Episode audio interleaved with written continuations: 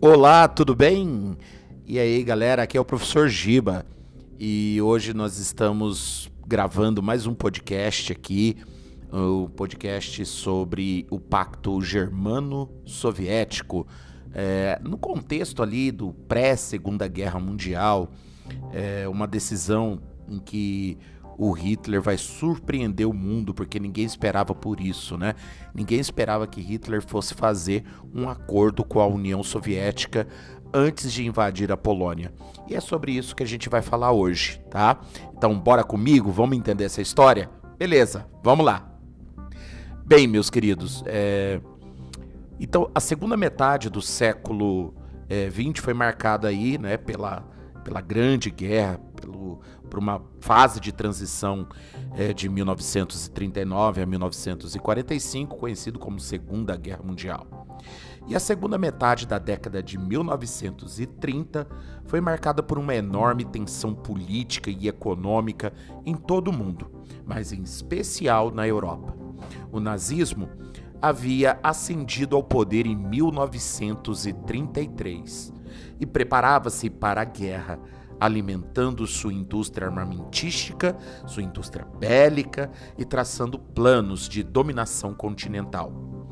Nesse contexto, um dos mais ardilosos acordos foi firmado entre Hitler e, a então, é, e o então líder absoluto da União Soviética, é, Joseph Stalin. Esse acordo ficou conhecido como Pacto Germano-Soviético ou Pacto Ribbentrop-Molotov, devido aos ministros é, dos dois países, né, o Ribbentrop da Alemanha e o Molotov da União Soviética, é, selarem o acordo. Tal pacto ele foi assinado no dia 23 de agosto de 1939 pelos representantes da Alemanha, é, von Ribbentrop e da União Soviética Molotov. Tinha como objetivo explícito a não agressão entre os dois países caso a Alemanha declarasse guerra à Inglaterra, à França ou a qualquer país das democracias europeias da época. Ou seja, a União Soviética não entraria num conflito caso ele ocorresse.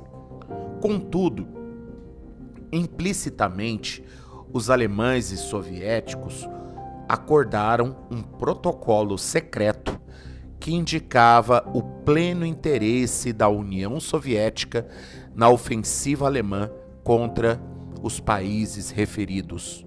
Stalin via na estratégia agressiva de Hitler uma ponta de lança para uma eventual e posterior ação militar soviética na Europa. E a consequente expansão dos domínios da União Soviética, como aponta o historiador italiano Silvio Pons.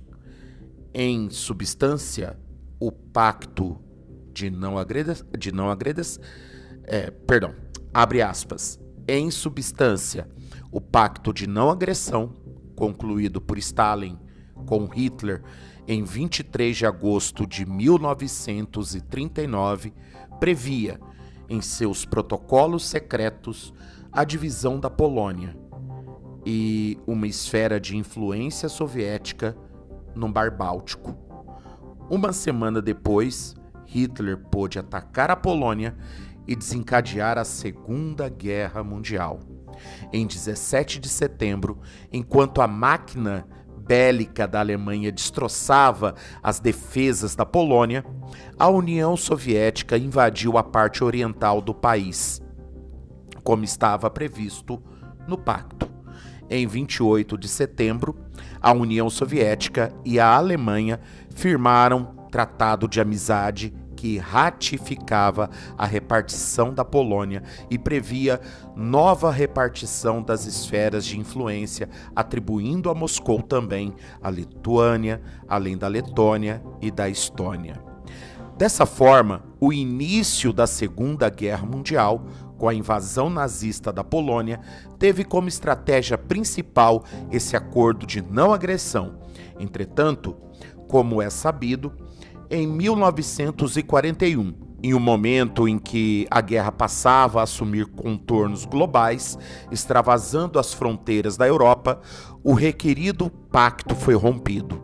A União Soviética, por sua vez, mudou de estratégia, juntando-se aos aliados para destruir o Terceiro Reich.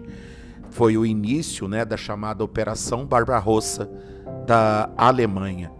Quer saber mais? Quer saber mais sobre história para vestibulares?